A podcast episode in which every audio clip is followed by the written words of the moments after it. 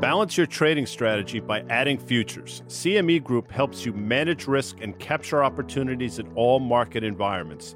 Capitalize on around the clock access to highly liquid global futures and options market across all major asset classes. Just visit your online broker and get started. Plug into valuable educational materials and trading tools and see what adding futures can do for you at cmegroup.com slash on the tape. iConnections is the world's largest capital introduction platform in the alternative investment industry. iConnections membership only platform brings together the asset management community, providing allocators and managers with the opportunity to connect both physically and virtually. With an impressive network of over 4,000 allocators and 900 managers, their community oversees an astounding $48 trillion and $16 trillion in assets, respectively. iConnections is also the driving force behind the alternative investment industry's most renowned in person events. We invite you to join iConnections at their upcoming event, Salt iConnections in New York, taking place on May 20th through the 21st at the Glass House in New York City. This two day event is packed with one on one cap intro meetings and content. To explore more about iConnections events and gain access to their members only platform, visit iConnections.io.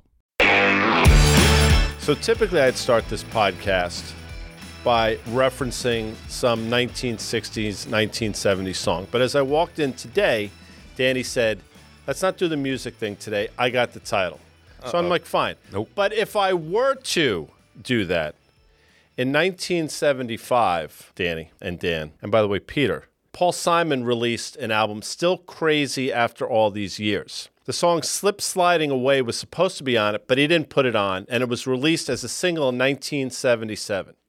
By the way, you are listening to the On the Tape podcast. I'm Guy Adami, always joined by Dan Nathan and Danny Moses. And today we're joined for the entire podcast, Peter Boockvar, Chief Investment Officer, Bleakley Financial Group, and the editor of the Boock Report. And if you don't read the Boock Report, you're doing it wrong. Anyway, the lyrics of Slip Sliding Away. And think about this for a second. Slip Sliding away. They do that, right? It's like a little. They do. Okay. slip sliding away. But here's the important part. You know, the nearer to destination, the more you slip slide away. So here we are. We're near the destination. We've gotten rates where we wanted them to go. But we continue to slip slide away, Danny Moses. We're slip sliding away. And that's not going to be the title of the show because apparently you have something better. The reason that I was singing another song when I came in, which I don't know why I was singing, was Elton John, I'm Still Standing, which now I remember why, because an hour ago I asked Dan if he had ever seen the movie Tommy, to which he said no, to which I said, How is that possible? And I said, You got Jack Nicholson and Margaret. And I go, And you got to see Elton John's character playing the pinball. Mm-hmm. And then I started thinking, and through all of this, and I said this two weeks ago, right? I think we would not see the market make new highs. But I have something else to talk about that may lead to the title of the show. Okay, and before you do that, we have some housekeeping items, Dan Nathan. First and foremost, welcome Peter Boockvar I to said the hi to pod. I know we welcomed him here, and I want to say one thing. I want to say one thing. Guy and I have said this, I think, on the pod. We've been doing it now for almost three years. Okay, one of the consistent themes about a lot of our guests is like how fortunate you and I have been to meet so many brilliant. What about me? I'm not- I've been fortunate? We met you on the show on Fast Money. You're oh. part of this little thing that I'm talking oh. about You're here. one of the people. You're No, one I of the people I've have been met. fortunate enough to I meet know. people. I got to know Peter through CNBC. He's been a contributor for many years. Guy, do you know that he started doing hits on CNBC in the late 90s here? And we've become good friends with Peter. He's been on our pods a lot over the last few years. Peter, thank you for coming back. It's great to be here. I've been really looking forward to this, I have to say, and happy 200. It's great. And Peter is a fan of our work. It's always shocking to me. It's high praise when somebody you have the utmost respect for actually listens and enjoys the content you put out. Peter Boockvar is one of them. And he's also a great friend because he's not just a, a- an on the tape head. He's also No, okay. I know what it computer is. head. He also Market like market head. call. So, No, so we appreciate. You know what we love, or I love, is people that have passion about the markets, and you have passion, and it comes out. And I read your stuff to prepare for this show. I I read your stuff every day. It helps me prepare. It does. And when you walked in here, and I'll get to how I'm going to get to the title Please. in a minute. I get how you remain objective in what you write because I know how you feel about the markets, but you really try to find the positive. So I try to take your lead and find things are positive, which sometimes I can only find in your note because I don't search those things out from time to time. Yeah, so time. all right, real quickly, a little housekeeping. Okay, so Guy just mentioned the Boock Report. We're not bullshitting here. It's one of my first reads every morning. And not only is it one of the first, you are doing a detailed analysis of some of the biggest macro headlines in real time prior to most publications getting out. So check out Peter's Boock Report. It's fabulous. And the other thing is, we had a very busy week. It's probably why my voice sounds like this. We had Dan Niles of Satori Fund on OK Computer. We had an hour conversation, he and I, about just his thoughts on AI, some of the shiniest objects in the tech space, how actually he's thinking about things away from tech. So check that out. That was in OK Computer. Please follow that in the podcast store, people. That is going to be leaving the on the tape feed very soon. And we also had a great pod. You and I, what would we call it? Friends of the pod here? Friends of the pod. Yeah, we had Karen Friends Finerman. founders, friends of the pod. Guy and I were talking to Karen Finerman about her new podcast, How She Does It. So check that out in your favorite podcast stores. But that pod dropped yesterday. And we had Stuart Sopp and Joe Marchese. Stuart is the CEO, co founder of Current, and Joe Marchese, who is the build partner and founder at Human Venture. So great conversations on all the pods. Okay, Peter, we had you on Fast Money. I think it was on Monday or Tuesday. We were talking about a lot of things that, if you're just a Johnny come lately about a lot of these issues, Guy's been talking about the bond market, Danny's been talking about yield curve control, that sort of thing. You've been talking about this stuff in the Boock Report. You've been writing about it for months and months. This is not new to you. Where are we right now? Set the stage for us. You were really fired up to do this pod. Why are you so fired up right now? So it- it's been interesting. The, the market has been getting comfortable with this disinflation story, which is true. Inflation rate of change is definitely slowing. And that leads into okay, the Fed's almost done. Therefore, there's this all clear. And what we have seen, of course, and I think triggered by the Bank of Japan move and essentially widening yield curve control, is all of a sudden out of nowhere, the 10 year yield makes this spike.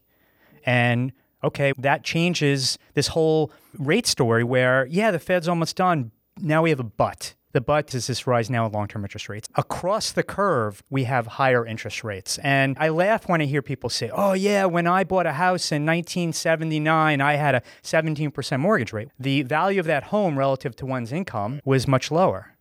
It is much higher today. The debt levels are much higher today. So you take a lot of debt and you multiply it by a rising interest rate, that equals a lot of dollars. So you don't need a high interest rate to make things matter. You need just a much higher interest rate.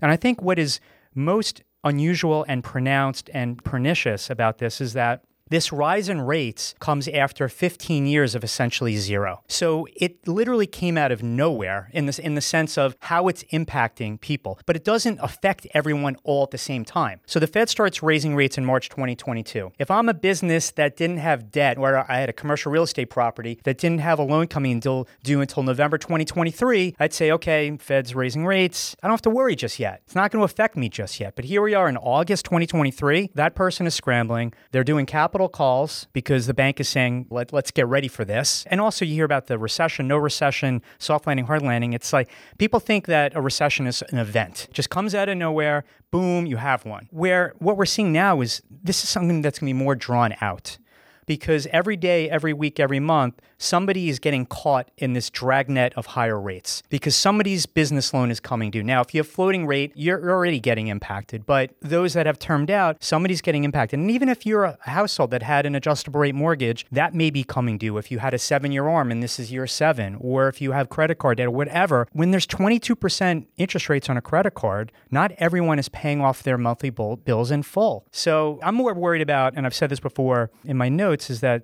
more of a death by a thousand cuts situation. And one last point I want to make is that a big swing factor on where this economy goes is how does the stock market eventually react to this persistent rise in rates and eventual impact to the economy because it's the higher end consumer, the higher income consumer that is really carrying the load here particularly relative to the lower income, where you heard every retailer from high end to low end saying our customers are prioritizing spend and buying more food and drug and health related stuff rather than electronics and jewelry. What happens to consumer spending if the S&P 500 goes to 3,000? I'm not saying it does go there, but that in itself can have a notable outsized impact on the economy. In 2007 and 8, the same thing I'm not comparing the two situations from a macro perspective. From a behavior perspective of the consumer, the high end consumer wasn't the one getting a hit. They didn't have the 228s and the 320. They didn't have negative equity in their homes. It, where are the money managers? I always say this they're in Boston and New York for the most part, right? And so as soon as it became evident to them from a behavior perspective, all of a sudden their vantage point changed and they're the ones managing the money. It's almost as potentially as simple as that. I've talked about that. But let me get to something. Ready, guy? Ivan Pavlov. Ah, he's the guy with the dog. He's the guy with the dog. and Few interesting. Dan, in- interesting that Pavlov actually created this Pavlovian thing, which I'll get to in a second, by studying digestive issues and how the chemicals in the brain. So, so really, I think for you, This is a Pavlov in general, yeah, GLP one. Exactly. And then listen, he tortured dogs, so I'm not I don't- I'm not praising this guy or what he did, but what have we been in for the last 15 years is a Pavlovian experiment. Central banks will print and they'll bail you out. What you just described, Peter, is when is it going to matter? When you people lose faith and the banks, central banks, are losing the ability to do it. Yes, can you inject money because banks fail and you can do it that way a little bit secretively? Sure. When you start losing faith of what we saw Bank of England last year, you can't print your way out because it will exacerbate inflation. I believe what we're seeing right now, again, people are trying to, well, why would global rates be going up? It's supply and demand. And if you cannot print money anymore to, to bail yourself out, which I don't think you can given the debt loads which you're talking about, what's the other reason to go chase the market, right? So this Pavlovian thing of like, where are the central banks? Where are the central banks? I was texting with a good friend of mine, James Aitken, who writes a, a great letter, Notes from a Small Island. And I said to him, I go, we can't print our way out. The Pavlovian 15 year experiment works on a dog, but not on a bear, which I think describes where we are. So, last thing I'm going to bring it into the title is the Crazy Ivan. Remember the movie? Of course I do. Hunt Okay. for Red October. Exactly. So Russians and crazy hunt for red October could be October. Remember it says at the, when they hunt the other Russian subs, Russian sub, he goes, "You killed us, you arrogant ass." Right. You- well, That's the yes. global central banks. That's exactly You killed right. us, you arrogant ass. That's exactly what's going to happen. But anyway, back to you, Peter, in terms of the stuff that you're looking at and. You're tracking on a daily basis, as Dan mentioned, doing a ton of work. I feel like you have 10 people sitting there working with you, but for some reason, I think it might be just you. Okay. People want to draw pros, cons, everything going on, put together this puzzle mosaic that's going on, right? There are still glimpses. Economy's quote doing fine. What is the most bullish things you're seeing right now? We already know what the bear saying. Go. What are the most bullish things you're seeing to give you hope that we will potentially have some form of a soft landing? So, so it is important to slice and dice the economy. People make these like broad brush statements. Economy's good, the economy's not good. Recession, no recession. Manufacturing's in a recession. I'll get to the positives in a second. That that's pretty much clear. And that is because of obviously everyone spent money on goods. As we know, there was massive inventory stocking, and now we have this destocking. The question is when does that destocking sort of run its course and then retailers and others can start building again. So that's actually the potential for a positive is that the inventory destocking that we've been seeing even just plateaus and creates sort of a bottom in manufacturing. So that is a potential positive. Obviously, retail, we talked about the higher end consumer is spending money, as we know. But when you hear about all these retailers, like to me, the, the, the two to three weeks of retail earnings are the most telling to what is going on. Not the BLS report that we saw and everyone got excited and so yeah, retail sales are great. First of all, 25% of that number is actually in hand. 75% is estimated. But when you continuously hear about consumers looking for value, there are people that are making more than $100,000 that are shopping in my store, like Walmart says. The use of the word choiceful, which Walmart used for the second quarter in a row, which is not a word that I don't think we really use, but was so, somewhat interesting about how consumers are looking at their spend. That tells you that the economy is in a fragile state because while the rate of change in inflation is slowing, the cumulative impact of the last couple years is notable. The CPI is up almost 20% in three years. That is a cost of living shock. And yes, wages have gone up to an extent, but it's still a jolt to one's sort of system that impacts retail. Then you talk about capital spending. The problem with capital spending is the big companies can afford to spend, but with earnings now declining, with cash flows now shrinking, it's the excess cash flow which companies use to invest in their business. There are some potential bright spots that we're currently and the labor market obviously with the unemployment rate low but there there are holes and we we need to look at the rate of change the rate of change on initial jobs claims is up it's been a stair step, but it's up. The rate of change with continuing claims is up. The rate of change in terms of the monthly job growth within the BLS data is softer. And for the third quarter in a row, people are ignoring what ZipRecruiter said. And ZipRecruiter is probably the number one online job site you can have, with Indeed being another top one. And for the third quarter in a row, they're talking about less employers are using us. They're looking for less people. And I believe when we look back over the past year when the BLS has their final revision, a lot of the birth death model ads in their jobs numbers are going to disappear. And ZipRecruiter would have been right in talking about the slowdown. Because when you think about you're a CEO, if I'm in the leisure sector, you did a, a ton of hiring over the last couple of years, and it was very difficult to sort of restock your staff after COVID. But now you're seeing, okay, the consumer is acting a little differently. Let me take a step back and put a timeout on my hiring. Manufacturing, you're in a recession, you're not hiring. It's just natural for an employer to just say, you know what, I don't want to take on all these extra costs when my visibility is very limited. Hold on, I I was asking for stuff that was positive, but I well, want to no, say no. I said the consumer. No, no, I was yeah. going to say, but let me just say, consumer. Uh, those things, but ex- extrapolate that to stock prices, and they may not make sense. Now, there's we and I were walking in. Well, this like, rally makes perfect sense to me. It was I don't want to miss the Fed is done rally. The market bottomed within days of when the Fed finished their last 75 basis point rate hike because everyone said that's the fourth one in a row 75. They're going to start toning it down. I want to get ahead of that. Then, of course, you throw in AI and whatever. But to me, it was because the dollar topped out within days of that also. It's a, it's been the driver. If you take Fed fund futures and you literally track it on the S and P, and that gets complete. back to Pavlov. Correct. It, it, correct. It's very Pavlovian guy. It's interesting, and I've said this the health of the U.S. consumer. They are fighting inflation by adding to their debt load. So there's no underestimating now the credit card debt north of a trillion. I could rattle off all these different statistics. The reality is, when you hear Brian Moynihan talk about the health of the U.S. consumer, I'm sure he's listening, he's full of shit and he knows it or he doesn't know it. Either one is bad because I'll tell you, and as you said earlier, U.S. consumer will always spend regardless of whether or not they should. They stop spending when something happens. And typically that something is a precipitous decline in the stock market. You mentioned levels. Dan and I talk about this all the time. October 2018 into Christmas Eve of that year, the market went down 19.9% in a straight line. Consumer spending stopped on a dime. So as long as the market does okay or even muddles along, consumers will spend money. It's when something happens in the market that they get worried. Absolutely. Oh, here's another positive. Speaking of the high end, oh, I that can't will wait. get negatively impacted by the stock market is higher end people that have savings is, are getting five percent now. Right. That's they even have a mortgage. It's at two and a half, and if they Yeah, so know, we're talking right.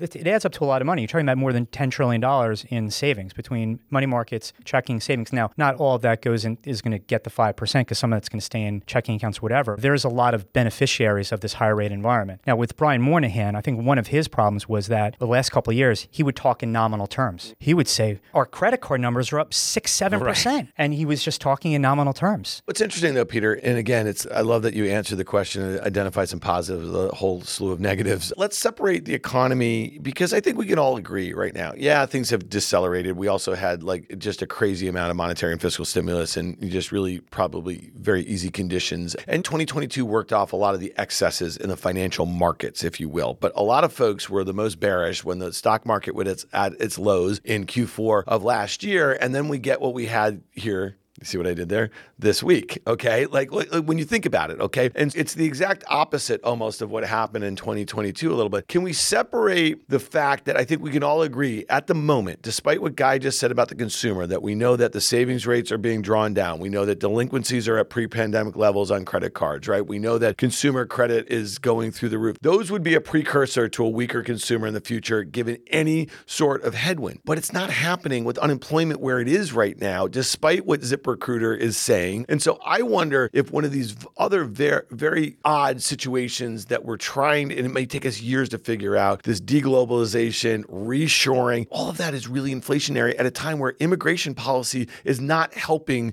the cause as it relates to all that. So maybe the consumer is going to be in a really interesting spot for years now where we can actually have sub 4% unemployment and we can have wage growth and we can have, I don't know, is that, is there a scenario? My disconnect is that the stock market discounts none of the worst case scenarios. It do- doesn't even discount any of the like kind of base case scenarios that are mediocre for the economy. So you bring up some great points because there are situations where you can have a low unemployment rate and still have a recession.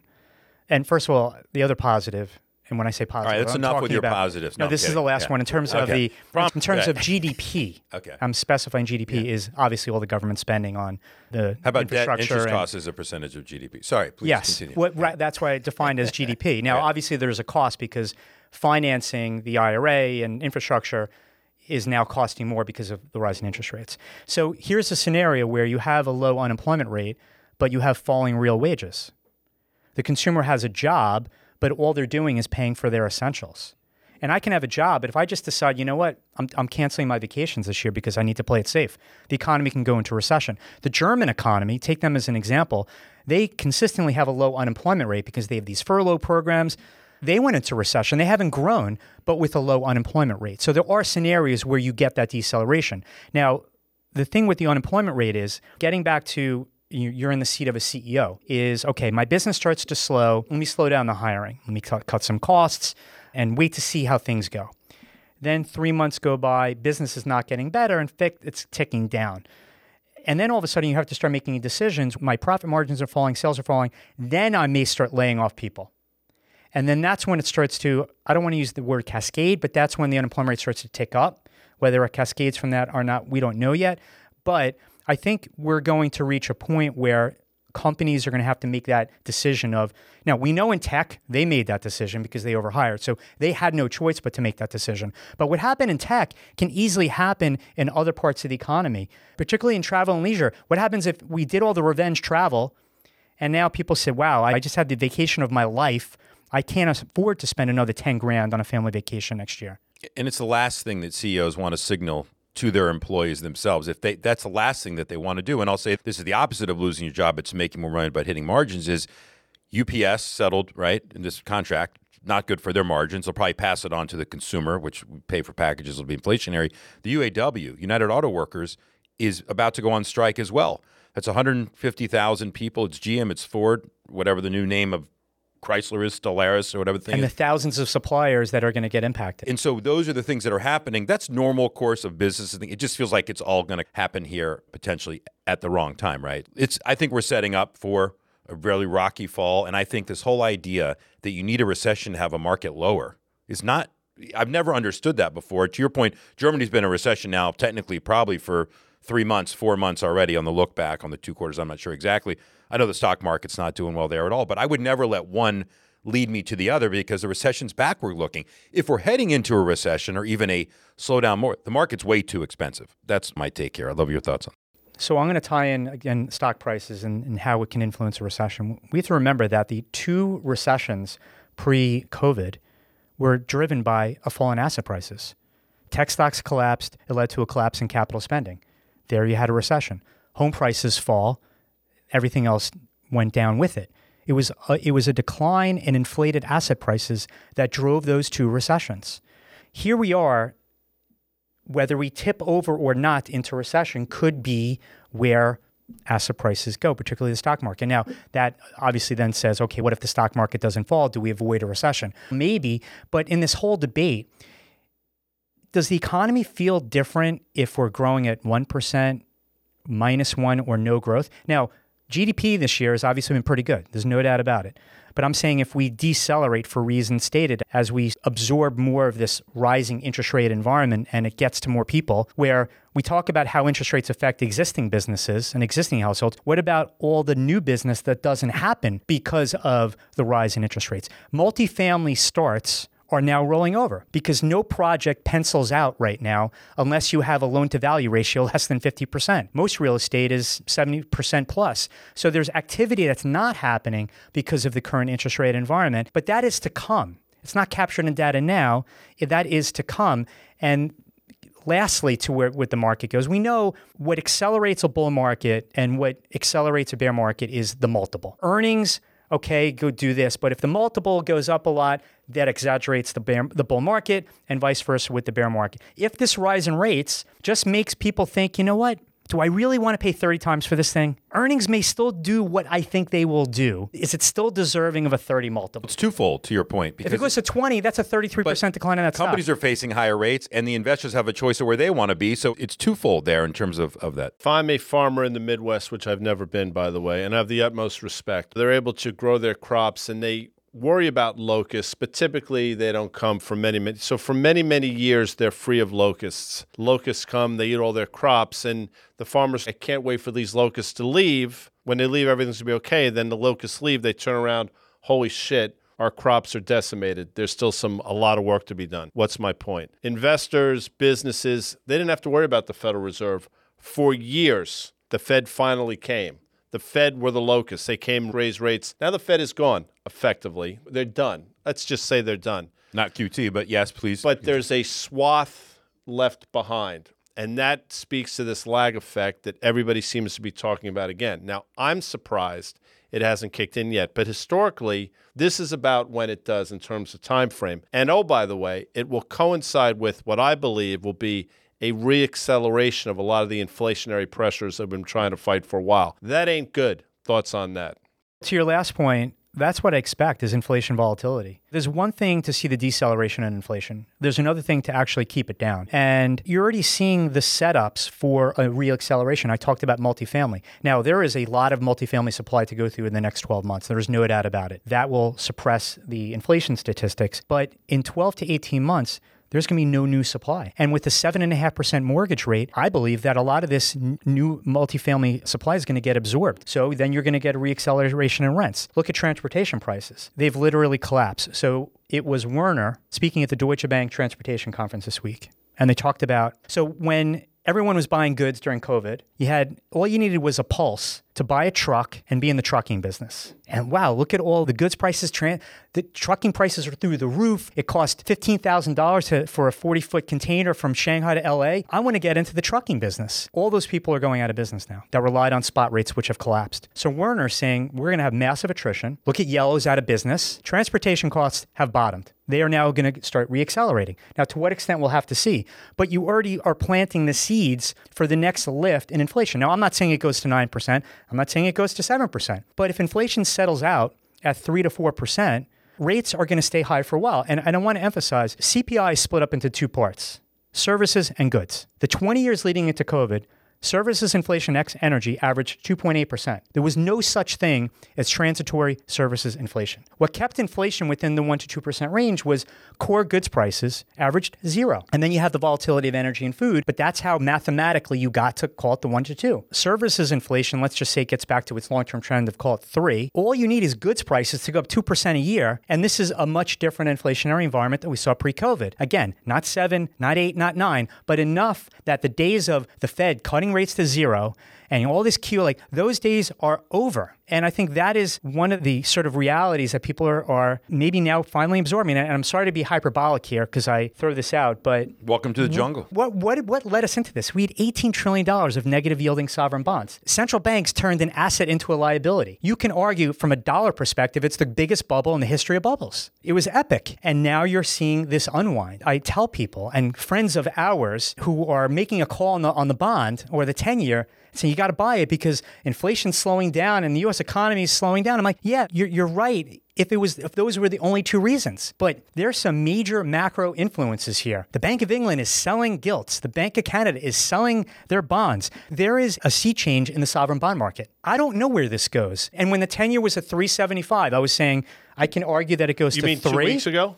Yeah, exactly. Yeah. I was saying I can argue that it goes to three because we're going to go into recession and mo- inflation's moderating, but I can argue it goes to four and a half percent for not good reason. And then you had the BOJ, and you have all this supply, and you had the crappy 30 year, and all of a sudden people are realizing, yeah, rates can go up for not good reason. And the ECB QT is just beginning to accelerate in the back half of this year. So this unwind that we don't know where this goes, but it could be higher in All right, terms so of we yields. started out. We've been talking for weeks. You've been talking for weeks. You and I have spoken about it. Bank of Japan, and the reason I want to go back to it for a second, I've tried to explain it. It probably falls on deaf ears. You probably can do a better job.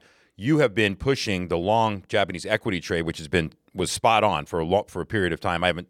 It's been a little bit choppy recently, but people need to understand the lack of control, the lack of yield curve control that's going on, and why it is so important in these markets. I want to get your thoughts. And the setup to that is, I believe, every major crisis and sell off in the markets for the most part has been caused by a fund blowing up or a margin call on something. Whether it would have been proven to be the right trade over a longer period of time, your leverage gets to X, your cost to borrow goes up, and the banks will call in your collateral. So we're reaching points now where I'm seeing a lot of volatility, but speak to Japan because it has been the place that has originated the carry trade. What is going on in Japan? I want you to hear your explanation of it because it's crucial. You're right. They were essentially the author of zero rates and QE, modern day QE, that Bernanke then took from there, the baton. And they were the largest liquidity provider around the world via the carry trade. And everything sort of was priced off that. And then all of a sudden, everything that the Bank of Japan has been begging for and higher inflation. And the fallacy of wanting higher inflation and saying, I want it to come with higher wages. If I have now 2% inflation, but 2% wage growth, my real wages are zero. If I had zero inflation and zero wage growth, my real wages are still zero. So finally, they got what they wanted. I think it was November last year. They tweaked the yield and their debt, control. we know, give the debt to GDP, which is crucial here. So the thing that's interesting about the Bank of Japan is that they've reached limits. They've broken the JGB market, where days that the 10-year doesn't trade. If you are one of the largest for people out there, that's their bond market. They're a creditor nation, but if you have the largest debt pile and your bonds don't trade on a day, you've broken the market. So they've broken the market to the point where they are lending JGBs into the market and then buying them back. They're actually buying more than 100% technically of what's out there. In trying to stabilize their bond market, that's what they're trying to do. They're putting a tourniquet on the at the expense of the yen. Ex- and dollar right. and the yen continues to weaken. Dollar, we talked about this 3 weeks ago. Please continue because this is important. The Bank of Japan started to have an issue when Kuroda was brought up to parliament and had to start explaining the rise in oil prices. Like that, that's the thing is the Bank of Japan wanted higher inflation, but the Japanese government started sending out checks to the people to deal with the higher cost of living. So that's when Kuroda's gig started to get called. Wow, maybe do we really want the inflation that he's rooting for? And then the yen starts to weaken. And then he starts to have a problem because the, the Japanese import almost all of their energy needs. Before the recent pullback and, and rally, the, the spike in, in, in, energy prices correlated with the weakness in the yen. You can draw a chart of crude oil and the yen, and they pretty much mimic each other. So then all of a sudden, Kuroda had another big problem with the yen and finally reached a point last November where he finally tweaked yield curve control going from 25 to 50. And then now that you have inflation running double. And a new, by the way, he's gone now. Now you have Ueda. Now you have it, now inflation running double he had to say, all the other central banks are now doing something. I need to go along because if this inflation thing gets away from me, I need to try to do something. And now they're capping this grand experiment by finally joining the party that they started themselves. And between the Japanese people that say maybe JGBs are more attractive than treasuries, particularly after you price in the hedge and the basis swap, you have all the carry trades that may get unwound. But it's interesting this yen move because you have the BOJ move potentially spurring the rise in U.S. Treasuries. Hundred percent. But then, but then the rise in U.S. Treasuries is causing a rally in the dollar and weakness in the yen. So it's actually now a circular situation here. So, Peter, going back to what Danny mentioned, is that almost every major market sell off, at least in equities that we can recall in the last 25 years, has started with some institution or some central bank, some sovereign or something really getting themselves in a bit of trouble here. We had a little preview of that in March based on a lot of the policies that we just discussed here a little bit here. And, and I think ironically, and Danny, you started this conversation off with your boy Pavlov, okay? It's like the, the regional banks who did such a bad job with the kind of the match versus the, the held to maturity. You, you think they would have figured it out, but there were warnings about it too. So I'm wondering, do you think there is something lurking out there that makes what we went through in, in March look like just an amuse bouche. Okay. We talked about it, I think, on Fast Money the day that you were on earlier in the week with us. We were talking about Bank of America's relative underperformance to some of the other money centered banks and, and the people who've torn through their financials. And they think that there's some issues there, right?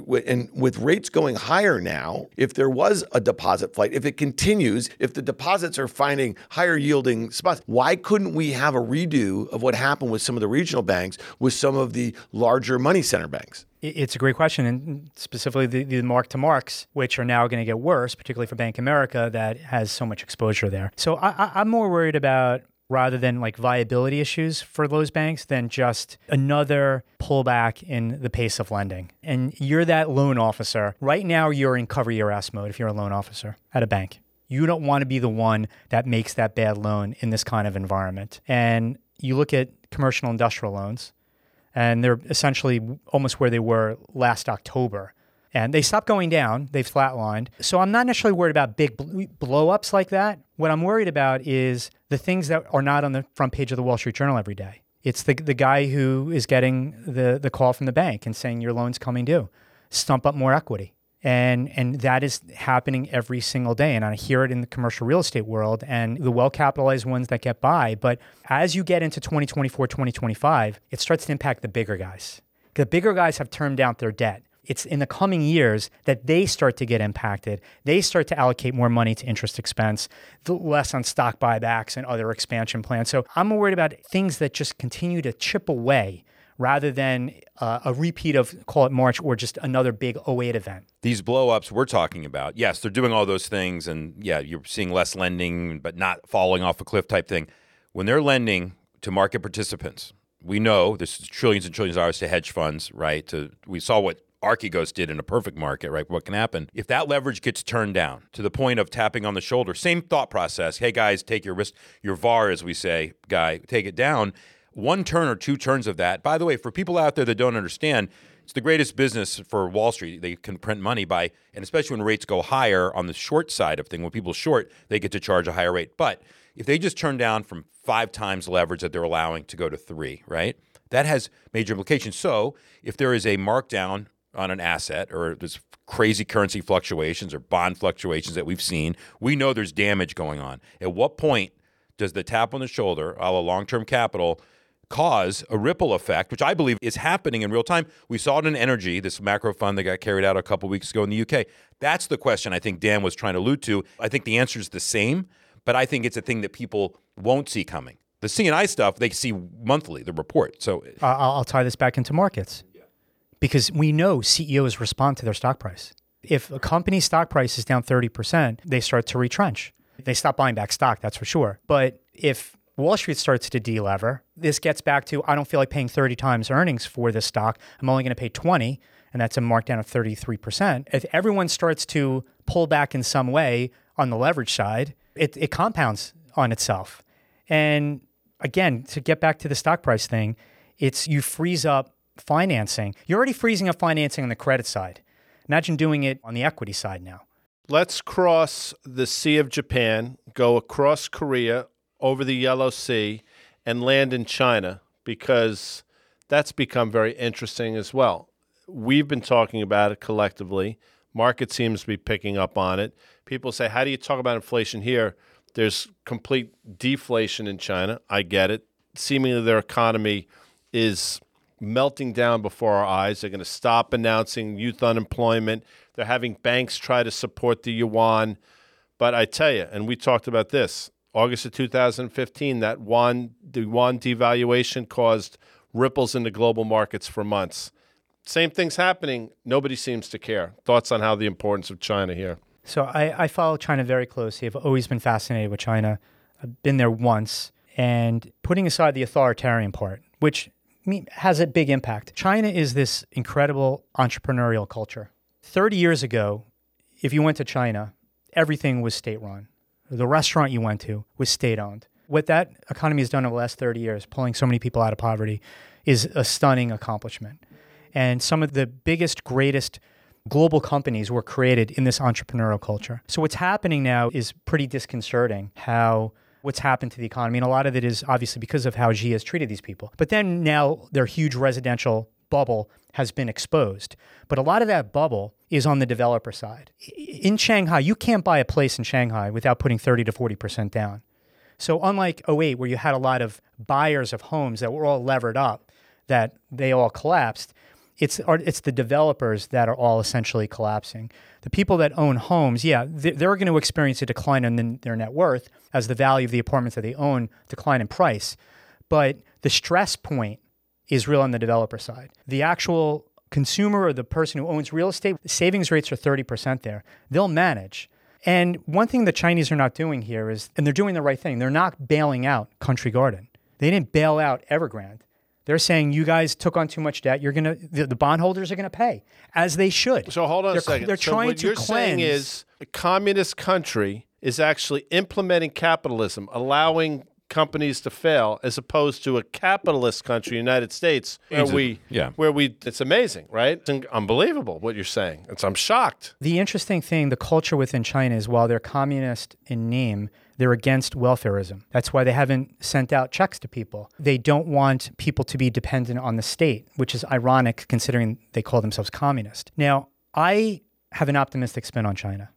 Not because of the government, not because of what's currently going on. And this is actually an optimistic spin in a lot of emerging markets. To me, the exciting, and I'm going to say something positive here, the exciting growth story in the world over the next 10 to 20 years is the growing middle class. China's middle class is still going to double in the next five to six years. India's middle class is one of the most exciting middle classes in the world. As these people get older, they get wealthier, they start to spend more, they want to live like just like the rest of us. So every day, the, the bashing of China, it's just non-stop. And I get it, and I see what's going on, and they're manufacturing. They're a manufacturing powerhouse. Yes, there's diversification going on and reshoring. They're bringing, even China's actually building plants in Mexico to sell to the US. So while China, it may not be Shanghai to LA port, it's going to be a Chinese company building a plant in Mexico that's going to then go to the LA port. I got so, I, I got to push back on this a little bit because they are doing things to stop. They're arresting people that are short selling. They're not letting people sell stocks. yeah, They're- yeah, this stuff Okay. I'm totally against. Hold on. It's, it's and and to say real estate is their big. I mean, that's to your point. How do they get people up from poverty, middle classes, building these residential developments? Country Garden's one thing. Evergrande, they're all over the place. There's this other one that came out today. I'm sure I'm going to butcher the name. Zhangzi. Okay. Yes, it's the Okay. asset manager, the wealth manager. Yes. So now the middle class, upper class that's invested is now not getting payment on some of these high yield bonds in their portfolios. It does have ripple effects. Forget about people's views about the politics They had there. protests I'm in the looking, streets. I, no, they won't allow. They'll, they're getting ahead of that now too. But let's go back to they were coming out of COVID. They're going to be a huge driver. I agree with you over the longer, longer demographic, but people are very short sighted right now. They're looking for something to hold their hat on, and I think it's fair to say for the next couple quarters, if not year, it's going to be tough to rely on China for this type of growth. I think to put it back in perspective, I think that's really what we're driving at here, at least. A hundred percent. And it's that it freaks people out. And the Chinese still have PTSD from COVID. What they did was draconian. I mean, it was scary what they were doing in Shanghai. I mentioned Shanghai because that's was the most metropolitan of cities where you just never would have imagined something like that would happen, where people were literally like nailed inside their apartment for three weeks. It was insane. So yes, this is going to last for could be a couple of years. Absolutely, there's you cannot rely on them. But what has rebounded post COVID is the restaurants now are more full. They're going to the movies. Macau numbers, and I follow Macau closely because we own a few of those stocks. Those numbers have bounced back a lot. The Chinese tourist spent $250 billion in 2019 in international travel. We're not even close to that yet, but there is potential for a Chinese rebound dependent on the consumer, but they need to deal with these current challenges, no doubt.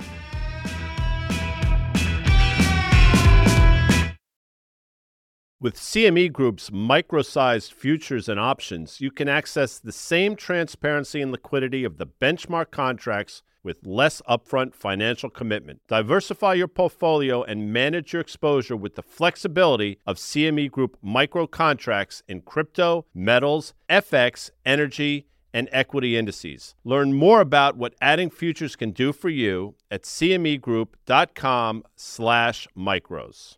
iConnections is the world's largest capital introduction platform in the alternative investment industry. iConnections membership only platform brings together the asset management community, providing allocators and managers with the opportunity to connect both physically and virtually. With an impressive network of over 4,000 allocators and 900 managers, their community oversees an astounding $48 trillion and $16 trillion in assets, respectively.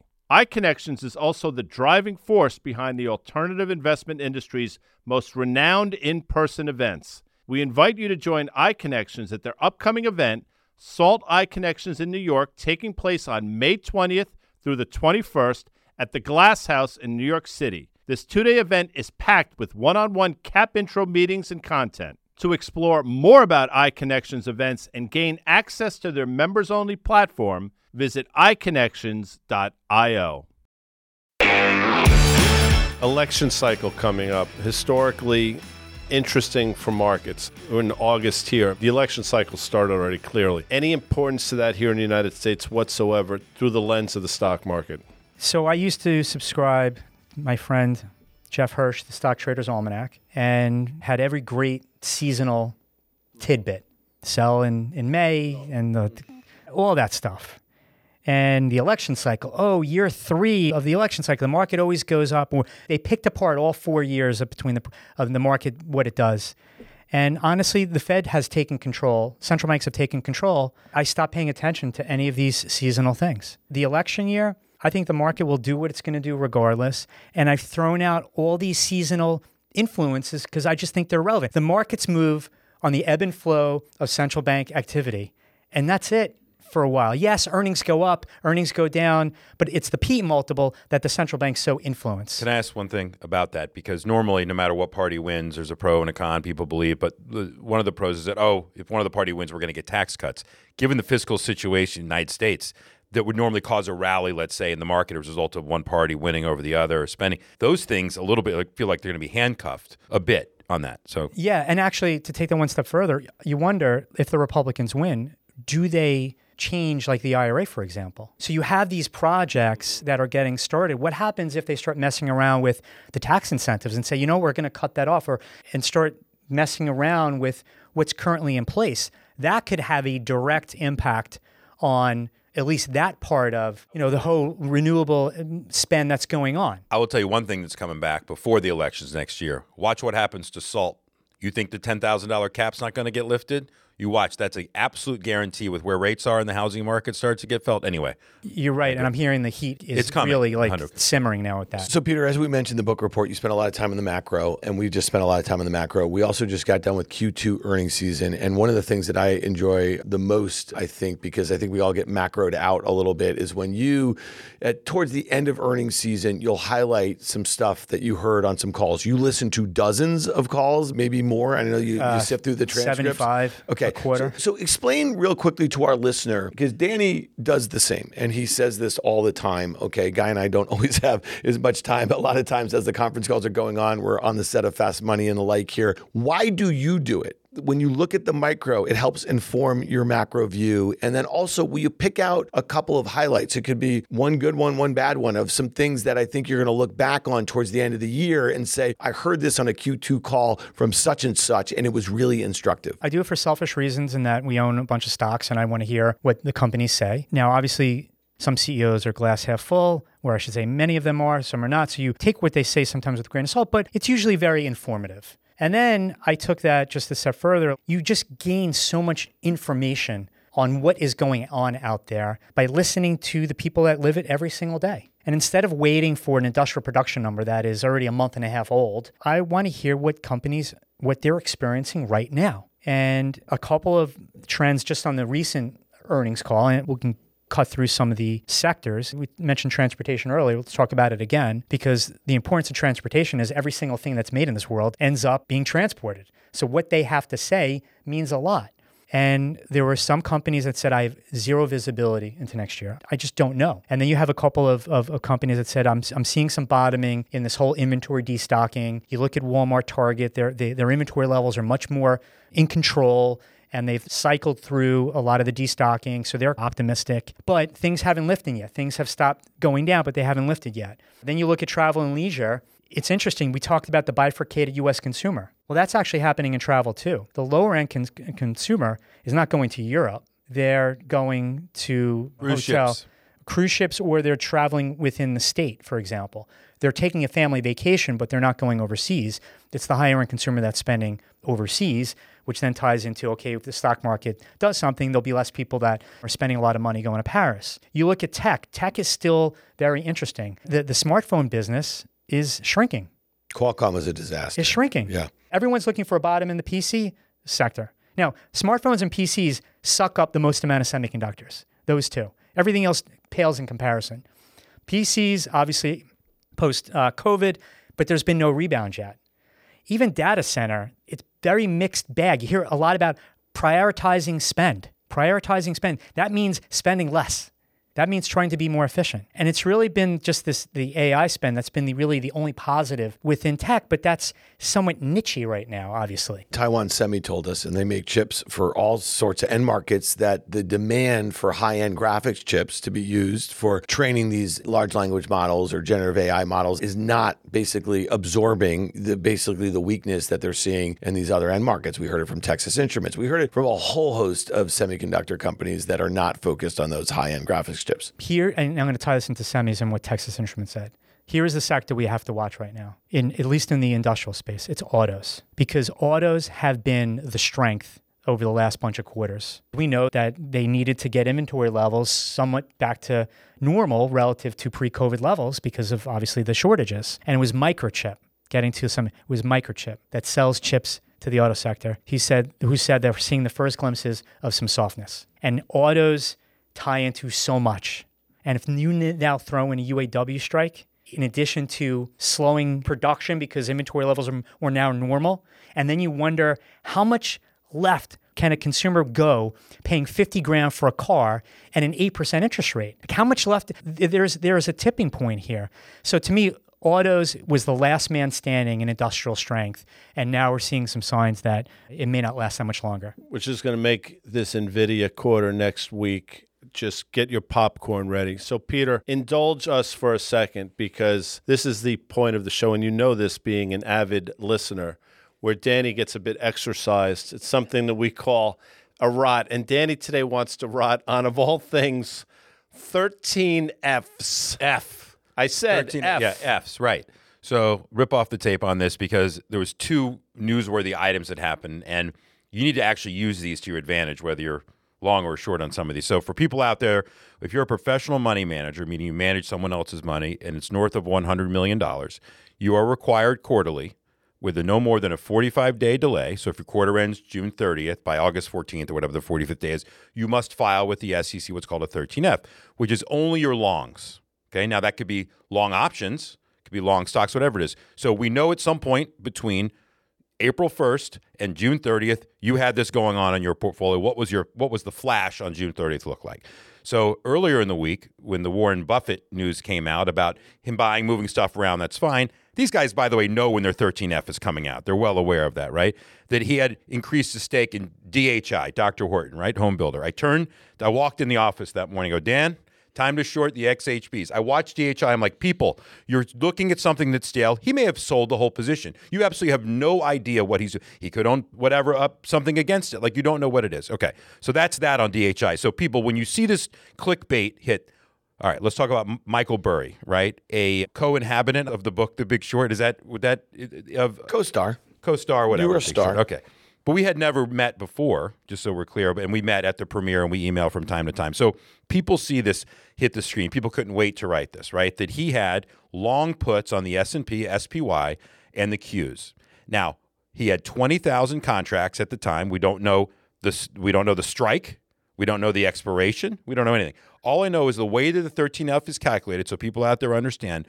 On June 30th, whatever the price of the SPY was, which I believe was 443 and the price of the triple Qs which was 369 and the fact that he had 20,000 and people in option land understand 20,000 equals 2 million the right to purchase two or short 2 million shares the way the 13F works is they take 2 million and multiply it times whatever the price was on June 30th. So you're seeing numbers of 886 million of a SPY short and 739 million of a Q short. So Michael Burry shorts 1.7 billion in the market and people freak out. Now, I hope he did. I'm joking, but my You're but not joking. No, but my point is that's a long put that gets thrown in 13F. It could be a put spread. You won't see the other side. Hold of on. You know, he, he could have futures no on idea. the My other point side. is, he we don't even- it's- right, we don't even it know what could he be- spent on it. it. could be delta hedged. It could be a, a anyway, vol it could be, trade. Right. It could be a 200 strike in the SPYs that he spent 50 cents on that it ended up costing a couple million, bucks. My point is that people out there, please, and as Peter just mentioned, I love reading Qs and Ks. It's my one of my passions, right? But I like the one thing you didn't say on these conference calls. I don't listen to. I read the transcripts because I can't listen to the lies that go on. The Q and A is the best part. If you get a company, the Q and A tells you everything you need to know about what was just said because you'll have these analysts. Some, of course, they all have buy ratings on it and they raise their targets and all that nonsense. But people do yourself a service. It's actually interesting to your point, Peter. And when you do it quarter to quarter, you'll have some type of relative match to do it. So anyway, that's all right on 13Fs. It's one of the things that's out there that people need to see, but just don't clickbait yourself. I agree. We talk about it. We are tasked with talking about it in real time on our show, Fast Money, because they typically come out after the close into our show. And the Melissa will talk about 13Fs are out, and this past week, Warren Buffett announced a stake in DHI, Lennar, and NVR, and everybody got all geeked up. And you talked about it in real time, like that, That was could be a short term. And as it turns out, that's coming to fruition. So you got to see this, Peter, in real time, Danny Moses, although not as exercised as I've seen him, but quasi exercised. You know, when I feel like I'm talking to the right crowd, Your I don't- people. Oh, yeah, my people. Yeah. Yeah, so- and make no mistake about it. Listening to conference calls and reading the transcripts and reading the Q's and the K's is Danny Moses' kink there, people. All right, let's bring this full circle here, Peter, because I think a lot of our listeners know Guy, Danny, myself, a lot of our views on the markets are fairly similar. You are a listener here. Talk to us a little bit about what you're thinking about the S&P 500 here. We had that breakout a few months ago, 4350. That was the August 22 high. It went straight above 4600. A lot of that had to do with the excitement in and around AI. It really took off after Nvidia had that guidance, and that's why Guy, when he just mentioned that August 23rd, the guidance that this company gives, literally the markets could be in the hands of that guidance, which is going to be really interesting. And the most interesting thing, and I, I urge you guys to go listen to my conversation with Dan Niles from uh, OK Computer yesterday. He said to me, he agreed with that statement. He goes, "But what if it's great and the stock sells off?" Think about that, okay? Because who else is left to buy it? Maybe like Walmart. They just beat and guided up for the balance of the year, and the stock's down today. It was just making a new 52 week all time high, right? Okay, so that's so, sort of psychology I think is really important. So my question to you is: the S&P has pulled back a little more than four percent from those highs. It's back towards that breakout level here. We know that per FactSet we have an S&P trading 18 and a half times, which is above the five and 10 year average of about 18 and a half or 18ish and 17 and a half or so. What do you think for the S&P? You guys manage portfolios, you look at individual names, you think about the macro here. Where and Danny makes this point all the time. If we were to be back at 3900 in the S&P or we were to be at 3600 near the October lows of last year, do you want to buy them there because what else is going on? So I'm curious how you're thinking about what the buy point is in the S&P 500 and also, I don't think we put our finger on it. Where do you think yields Fed funds and where do you think the 10-year top out here? A couple things. We know that the pain point in 2022 was high inflation, aggressive Fed. Once inflation started to fall on a rate of change basis in the latter part of 2022, the Fed slowed down their pace of rate increases. That's all you needed for a nice tradable rally in the market. That AI accelerated come April, May. There are a couple of stocks that are that were very relevant in this last earnings season. The reaction to earnings. We started out with Tesla and Netflix. They jammed those stocks right in to earnings. They came down hard when they reported okay numbers. And then the two biggest companies in the world, Microsoft and Apple, to me are the two most telling stocks. Because Microsoft being the poster boy for AI and Apple just the love affair that the whole world has with Apple and has for years. That took it to a multiple that was double its historical multiple when they actually had growth rates. Now they have no growth rates. So the the market reaction to those four stocks because of the size of the market caps was telling that this rally is now over and it has to find a new catalyst. The new catalyst not being, okay, let's use the AI again. It has to be an acceleration of earnings. Now, is it possible to get an acceleration of earnings? Maybe, but these multiples leave you with no room for error. And now with interest rates on the back end rising, there's an economic problem with high interest rates, and there is a major multiple problem with high interest rates. Now, the short end of the curve, I'd be buying, and we do. We buy up to two year T bill notes and, and T bills shorter than a year every single day for clients. And I'm just worried that this 10 year yield is going to surprise like it has to the upside so far and will continue to. And again, not for good reason. And, and it will have to say that maybe some of this rally in the 10 year yield is because many people are saying, oh, we're not going to have a recession. I think it's less that because European yields are going up. The European economy is decelerating. Australia's yields went up today, or overnight, I should say, and they reported a decline in employment relative to expectations. So rates are rising again for not good reason, and that creates broader problems for banks that own these bills, for anybody that has debt coming due. And one last thing rates staying higher for a while is its own continuous form of monetary tightening. So the Fed can stop here and they will continue to tighten, and then you obviously throw in QT. I'm really upset right now. I'm more bearish than I was an hour and six minutes ago when we ah. started. And I, I start every show with, fine. so give us a love. So you know, you're not a buyer of the S&P. You're a buyer of short-term treasuries, and you're nowhere because you don't know what to pick on the long end of the curve. And Fed funds have probably peaked. Is are all those things accurate? So I, I we always have to balance because we are wealth management firm. Like clients, uh, in a way, have to own Something. some, the growth stuff. Okay. So it's like how do we how do we mitigate that? Right. Okay. So when we have new money that comes in for clients, Okay. we are not excited about buying growthy stuff. We are saying, you know what? patience. We do not have to buy stock. I want to be buying stocks when they go down. I don't want to be chasing stocks when they go up. Because when you think about the financial advisory world, there's this robotic, systematic, dollar cost averaging. I put money in the market every single month.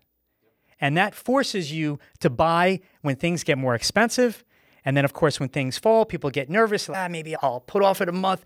And they, we've tried to make a point is on the downdrafts buy, and just please don't fear the rallies because you're not going to be missing out here. This has been my fear, my point I've made in the markets is that when a market like this and the, some of those growthy names that are trading at historically high valuations start selling off, there is no buy point anywhere near where they are because no one stands in, oh, that's the place you want it. 32 times earnings or 18 times sales makes sense. It was just 30 times sales.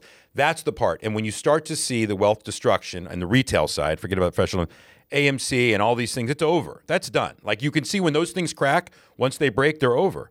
Um, the stocks don't come back. So that gives you a glimpse, I think, what's going to happen. So more importantly, you're right, being constructive on those things, but understanding that, do I buy it now? Not yet. Not yet. I was watching guys' faces you were talking, guys taking it all in, whether you're going to trade on it or not. What's interesting is I find myself each day walking through a desert and reading Peter's work. It's like a canteen that you find on your way, but you can only get a couple of sips. But spending an hour with him is like finding the oasis in that desert and it creates nourishment for me. It reinforces some of the things not some of the things all the things that we've all thought i think collectively for quite some time. Peter boockvar it has been an absolute pleasure having you here on on the tape. Thank you so much. I, I had a blast. I, like i said earlier i was really looking forward to this and it really made me happy today. We'll come back here and uh, say but before the end of the year maybe we'll get you back on because i think there'll be a lot more to talk about. 100% would love to Thanks.